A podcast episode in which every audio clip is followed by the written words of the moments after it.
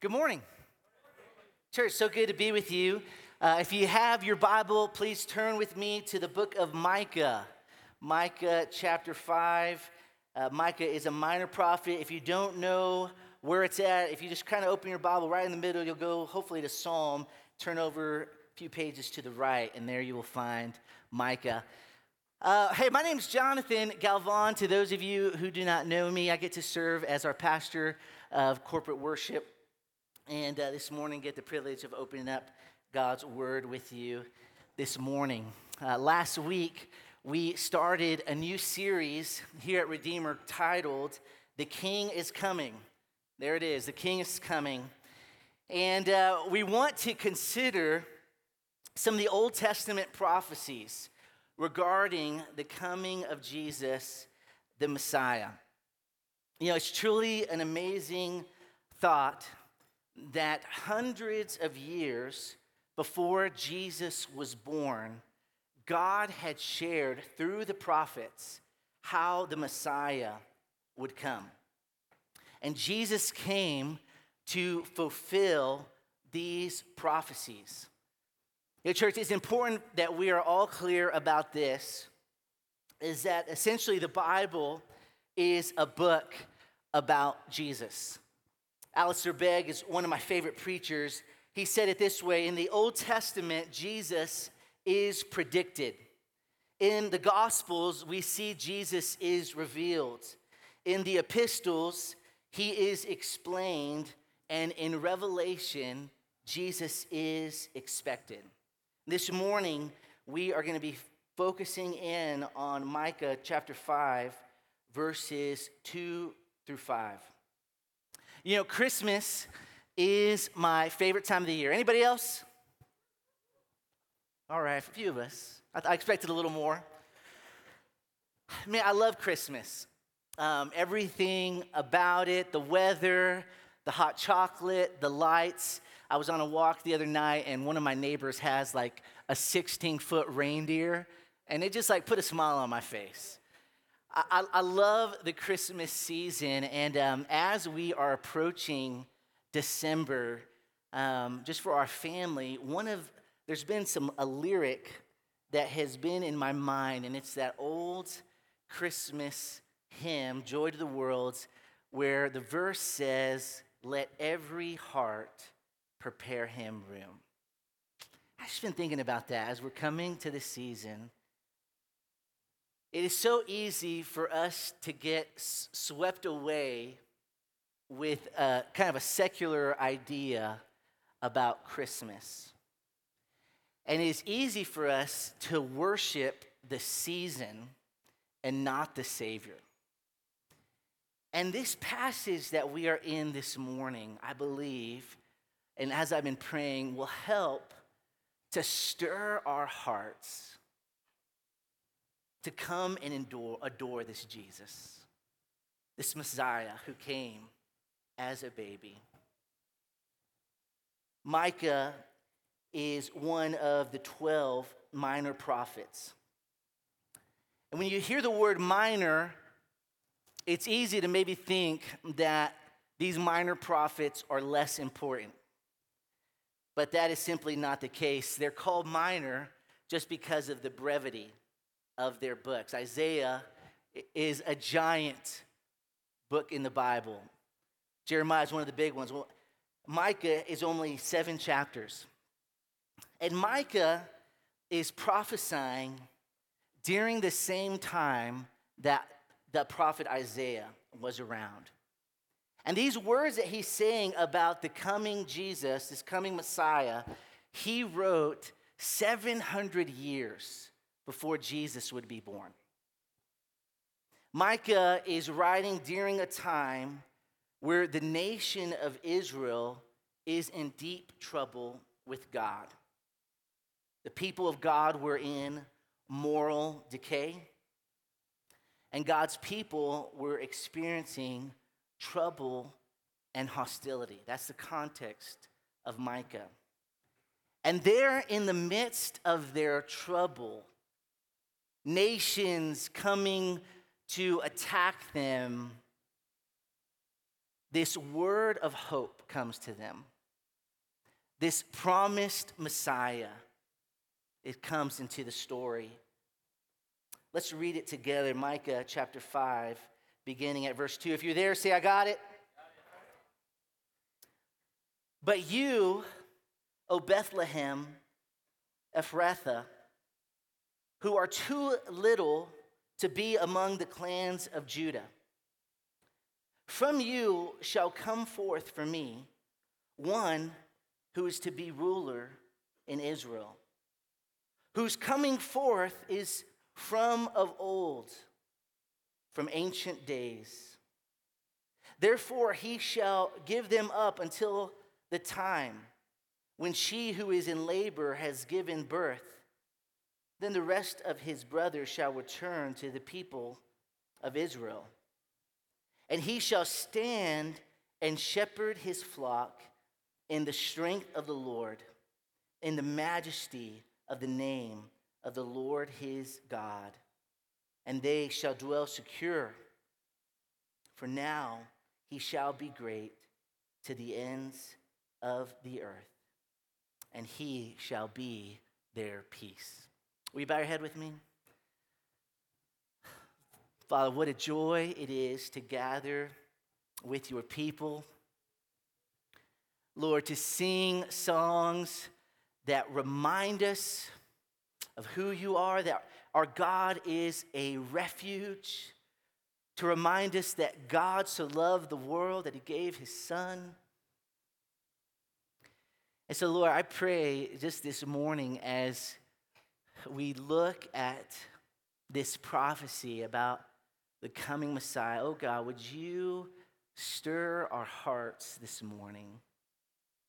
Supernaturally, will you do something to give us just an amazing, majestic picture of who you are? and trust you to do it. And we pray all this in the name of Jesus. His people said, Amen.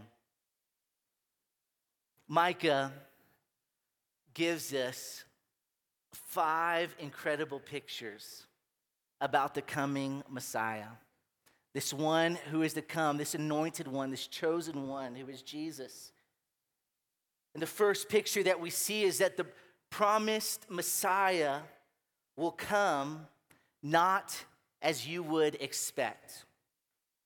Look at how the verse begins Micah 5 2. But you, O Bethlehem, who are too little to be among the clans of Judah. Bethlehem is a small town about five miles south of Jerusalem. Bethlehem is, has some significance because it is the hometown of King David. If you remember 1 Samuel chapter 17, 12, when David comes on the scene, we learn now David was the son of an Ephrathite of Bethlehem in Judah named Jesse, who had eight sons. David was one of the greatest kings of Israel, and Bethlehem was his hometown. And Micah is sharing that there is a new David that will come from Bethlehem, a better David. You might remember the conversation that the wise men had with King Herod. These astrologers had seen this star, and in Matthew 2 2, they come to Herod and they say, Where is he who has been born King of the Jews. For we saw his star when it rose and have come to worship him. And Herod was troubled about this information. And so Herod calls all of the chief priests and the scribes of the people, and he asks them, From where will this Christ be born? And you know what those religious leaders did? They pointed him to Micah chapter 5. Look at what Matthew chapter 2, verse 6 says And you, O Bethlehem, in the land of Judah, are by no means least among the rulers of G- Judah, for from you shall come a ruler who will be shepherd my people Israel. Bethlehem is known for its lowly status. You are too little, is what the prophet says among the clans. Bethlehem is an insignificant town. It's not very noteworthy place. Out of all places for the Savior to be born, why the little town of Bethlehem?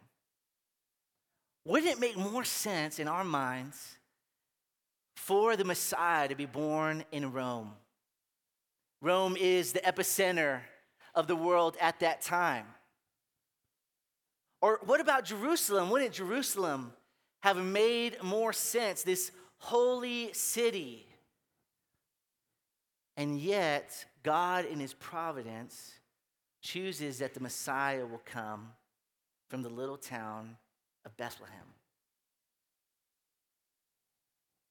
See, church, th- there's such a significant lesson there. And the lesson is that God delights to elevate the lowly. Did you hear me say that? God delights to elevate the lowly. Man, we see that all over the place in the Bible. I think about the story of David and Goliath, this shepherd boy that comes and sees the Philistines mocking the people of God. And when David approaches Goliath, Goliath is offended. And he says, Am I some kind of dog that you would bring this little child to come and fight me, a man? And yet, God is in the business of delighting and elevating the lowly. Reminds me of the story of Gideon. You remember the story of Gideon? The people of God are being attacked and harassed. And Gideon, we see him, he's hiding. And the angel of God comes to him and says, Gideon, I want to use you to lead my people. And Gideon says in Judges 6:15, "My clan is the weakest in Manasseh, and I am the least in my father's house." There's somebody far greater than me that you could use. There's somebody probably more qualified for you to use, and yet that is just the story. That's how God works. Delights in elevating the lowly. Who was it that heard that this Jesus had been born in Bethlehem? Who were the first to hear? Do you remember? It was the shepherds. The shepherds hanging out with the sheep and the goats. And they are suddenly awakened by angels saying, Good news. I bring you good tidings of great joy, for unto you is born today in the city of David a baby who is Christ the Lord. Jesus, the announcement of Jesus comes to the lowly, to the shepherds. Why am I belaboring this point that Jesus was born in Bethlehem? Is because you, you see this all throughout the Bible church is that God, He opposes the proud, but He gives grace to the humble. James 4 6. Think about how Jesus talked to the church of Corinth. Corinth, uh, 1 Corinthians chapter 1, verses 26 through 29. Brothers, not many of you were wise according to worldly standards. Not many were powerful. Not many were of noble birth, but God chose what is foolish in the world to shame the wise. God chose what is weak in the world to shame the strong. God chose what is low and despised in the world, even things that are not, to bring to nothing things that are, so that no human being might boast in the presence of God. There's incredible news for us this morning is God does not grant his favor or salvation based on our greatness or our achievement. It's not based on that. But God chooses who he will, and God delights to elevate the humble.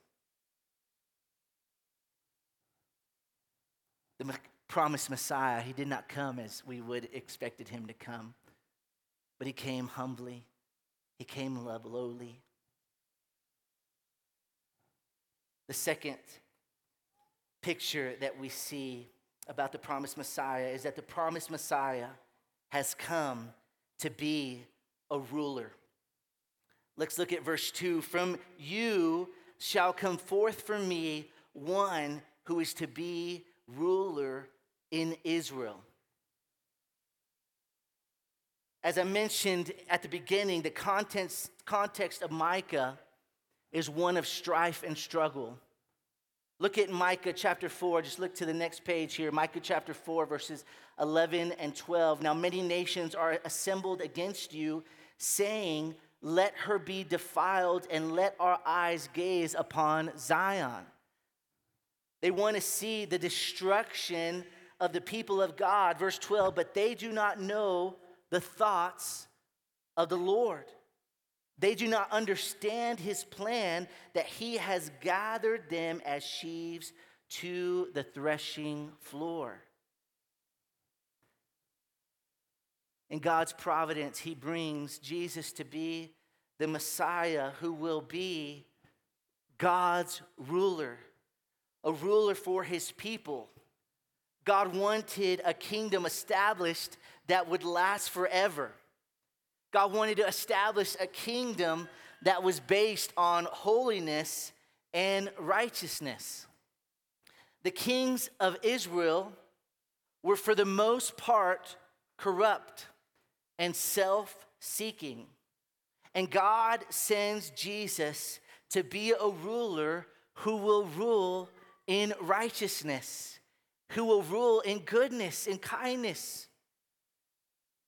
Pastor Jason preached on the book of Isaiah 9 last week, but I think it's so helpful because it paints a picture of what Jesus came to do. Look at Isaiah 9, verses 6 through 7. For to us a child is born, to us a son is given, and the government shall be upon his shoulders, and his name shall be called Wonderful Counselor, Mighty God, Everlasting Father, Prince of Peace of the increase of his government and of peace, there shall be no end. On the throne of David and over his kingdom to establish it and to uphold it with justice and with righteousness from this time forth and forevermore. There is coming a day, church, where Jesus will establish his kingdom. He will be a ruler. I was just I was thinking about this this week, you know. You can ask my wife almost every morning as I'm making maybe breakfast for the family, I'm listening to the news. I want to know what's going on, and the Wall Street Journal arrives, and I want to kind of take a peek because I want to know what's happening in the world. And so I'm driving to work and I'm listening to the podcast, kind of hearing the news. And if I'm honest, I just start to get so depressed. Has anybody ever been there? And I just sometimes I just had to kind of stop listening to the news because I'm like, man, this world is so messed up. And our leaders, our political leaders, are so many of them are corrupt. And you hear about the corrupt things happening with those leaders over there and those leaders over there. And everywhere you look, it just seems like there's so much injustice, so much poor leadership. And, church, if we're not careful, we can place a kind of false hope in our political leaders. Oh, maybe this one will fix it. And maybe secretly down in our heart, we think, oh, yeah, this is the one. But man, what a great reminder from the book of Micah is that the promised Messiah has come to be a ruler that will rule in righteousness and justice and godliness. But catch this, church, he will not only be a, a, a, ruler according to Micah 5, but listen, he will also, the promised Messiah, point number three, he has come to be a shepherd. Look at verse 4 of Micah 5.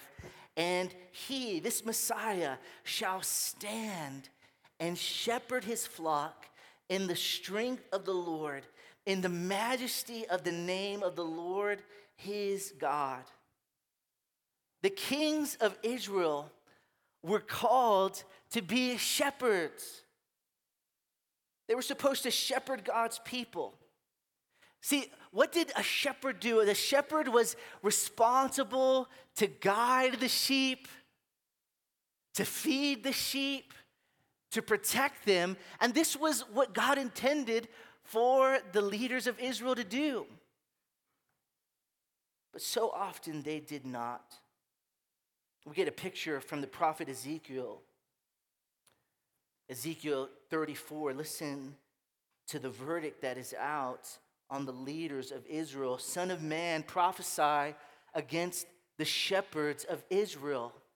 Prophesy and say to them, even to the shepherds, Thus says the Lord God, oh, shepherds of Israel, who have been feeding yourselves. Should not shepherds feed the sheep? You eat the fat, you clothe yourself with the wool, you slaughter the fat ones, but you do not feed the sheep.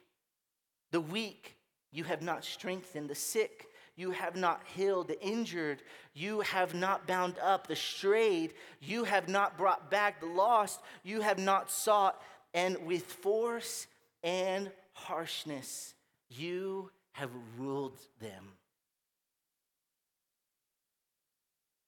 What an indictment against the leaders of Israel that Ezekiel, the prophet, gives to them. And here, Micah is bringing just an incredible word of hope that this new ruler, this Messiah that he's coming, he's coming to be a shepherd. It's Jesus that tells us in John 10, I am the good shepherd. The good shepherd lays down his life for the sheep. He who is a hired hand and not a shepherd, who does not own the sheep, sees the wolf coming and leaves the sheep and flees, and the wolf snatches them and scatters them. But what a comfort for God's people is that Jesus has come to shepherd the people of God. He will not forsake us, He will not leave us. What an incredible comfort. I'm reminded of how Jesus saw the crowds he had compassion on them. And in that, we see God's heart for his people. Jesus tells his disciples and he, he tells the crowds in Matthew 11 28, Come to me, all who labor and are heavy laden, and I will give you rest. Take my yoke upon you and learn from me, for I am gentle and lonely, lowly in heart, and you will find rest for your souls. For my yoke is easy and my burden is light. Church, Jesus is the Good Shepherd. He's not a hired hand, but he leaves the 99 to come for the one that got away. When trouble comes, he does not run away, he does not forsake us. The scriptures are clear that he will never leave us. That is who the promised Messiah is. The fourth picture that Micah 5 teaches us is that the promised Messiah is from ancient days. Look at verse 2 From you shall come forth for me one who is to be ruler in Israel, whose coming forth is from of old, from ancient days. When was Jesus sent forth?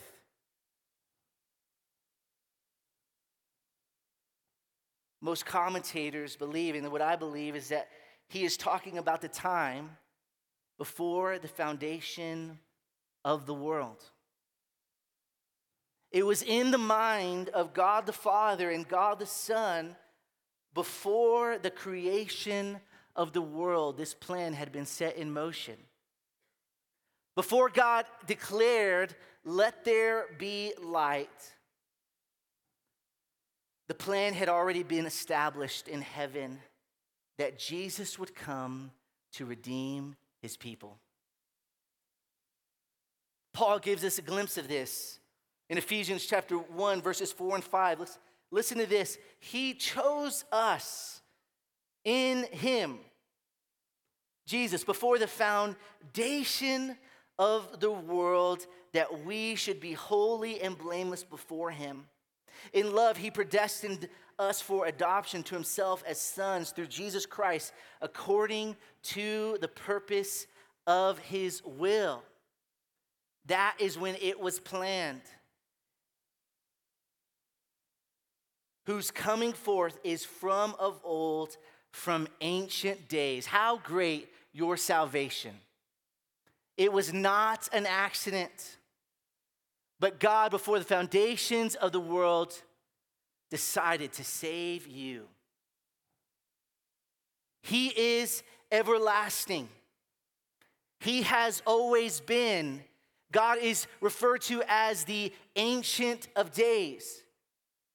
John 1 1 and 2 paints this picture for us. In the beginning was the Word, and the Word was with God, and the Word was God. He was in the beginning with God. And then verse 14 explains it even more. And the Word became flesh and dwelt among us, and we have seen his glory glory as of the only Son from the Father, full of grace and truth. A couple of weeks ago, sitting around the breakfast table trying to have a, a little devotional. Those, those can be hard when you have a seven, five, and one year old. It's challenging. But we were somehow we were talking about Jesus being born, and one of my children asked me, Daddy, how is it that Jesus was born in Bethlehem? but he has always been. So, how was he born? Said, Baby, it's a mystery. I don't know how it all works. But that's exactly what this verse is getting at.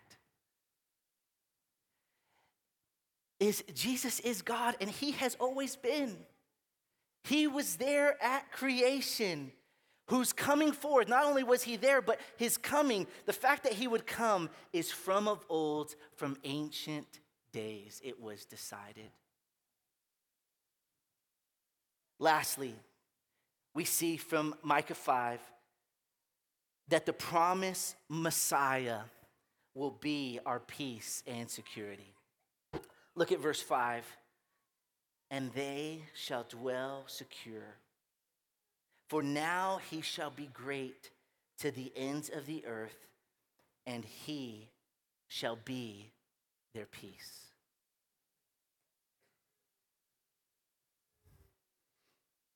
I want us to consider what peace he is talking about and what kind of security he's referring to.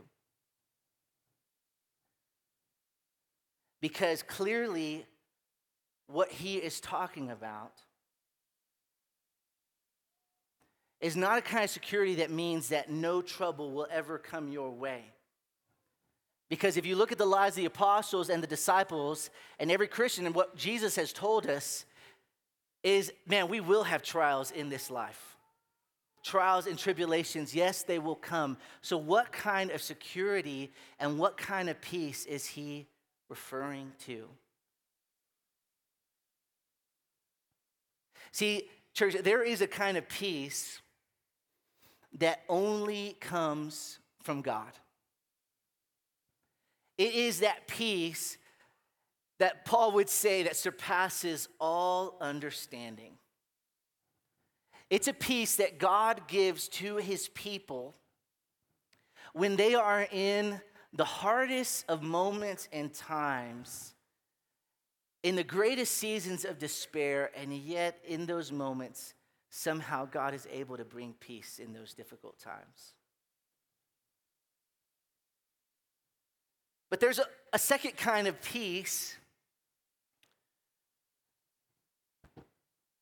that is, I would call it a political peace. A peace where a day coming where you won't need to, to lock your car or you won't need to uh, lock the door at your house because God will be the ruler and there will be peace. That day is not now, that day will come. But Micah paints a picture of it in Micah 4. Look at it with me, it's not on the screen. Micah 4, verse 3. He will judge between many peoples and shall decide disputes for strong nations far away and they shall beat their swords into plowshares and their spears into pruning hooks. Nation shall not lift up sword against nation, neither shall they learn war anymore. There's that kind of peace that is to come that Jesus will bring when he is establishes his kingdom. But there's another kind of peace that Jesus, the Messiah, will bring. And it is the desperate peace that we need to have peace with God the Father. Paul tells us in Colossians that we all in our natural state are at war with God. We were alienated from Him as a result of our sin. The sin that occurred in the garden and that separation that occurs has marked us all. As Paul would say in Romans, that all have sinned and have fallen short of the glory of God. And the greatest peace that we were in need of was to have peace with God. And it's Jesus, our Savior, our Messiah, who drank the cup of God's wrath on our behalf so we could have peace with God. He is our peace. One of our favorite songs to sing here at Redeemer is a song called In Christ Alone. Several years ago, a prominent denomination here in the U.S. wanted to put that song in Christ alone in their hymnal. But there was a particular line in that song that they did not like and they wanted it changed. And the line that they did not like is this one and on that cross, as Jesus died, the wrath of God was satisfied. The committee of this big denomination here in the US, they did not like that line. And they wanted to change it. And here's what they wanted to change it to. And on that cross, as Jesus died, the love of God was magnified. Well, that's also true. That's also true. Yes, at the cross, the love of God is magnified. And so this committee reached out to the writer of In Christ Alone. And they asked him, We want to use your hymn in our new hymnal, but we don't want that line in there. We want to make this change. And you know what they said? Absolutely not. Because if you take out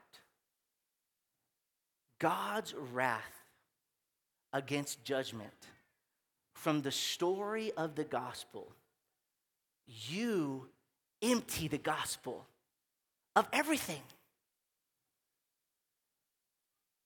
Because, church, we were enemies of God because of our sin. Our sin stood in the way of a relationship with God, and God, who is rich in mercy, He sends His Son Jesus to die the death that we deserve, to absorb the full wrath of God, so that you and I, through Jesus, could have peace with God. Paul says it best. He sums it up in Romans 5:1. Therefore, since we have been justified by faith, not by what we could do to do it, we have peace with God through our Lord Jesus Christ. Amen. So, question for us, church, this morning, for everyone here is do you have peace with God? He is our peace. You can only have peace through faith in Christ. Christ did what we could not do, died the death we deserved at the cross. And the scripture is clear that whoever believes in him will be saved. Let's pray together. Lord, thank you for your word. What a beautiful picture for us this morning. A reminder of the promised Messiah. Thank you that you are our peace, that you are our security.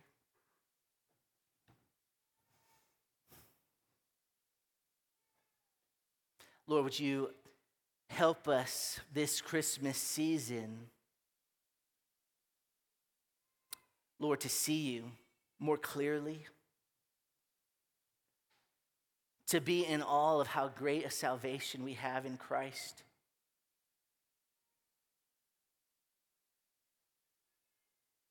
I pray it would be a comfort to us that you are the good shepherd who lays down his life for sheep that you are the good ruler. Lord, we thank you that you are our peace and security. We pray this all in the name of Jesus. Amen. Thank you for listening to this message from Redeemer Church. If you want to connect with us at Redeemer, we would love for you to visit us at a service in person or visit us online at www.redeemermidland.org.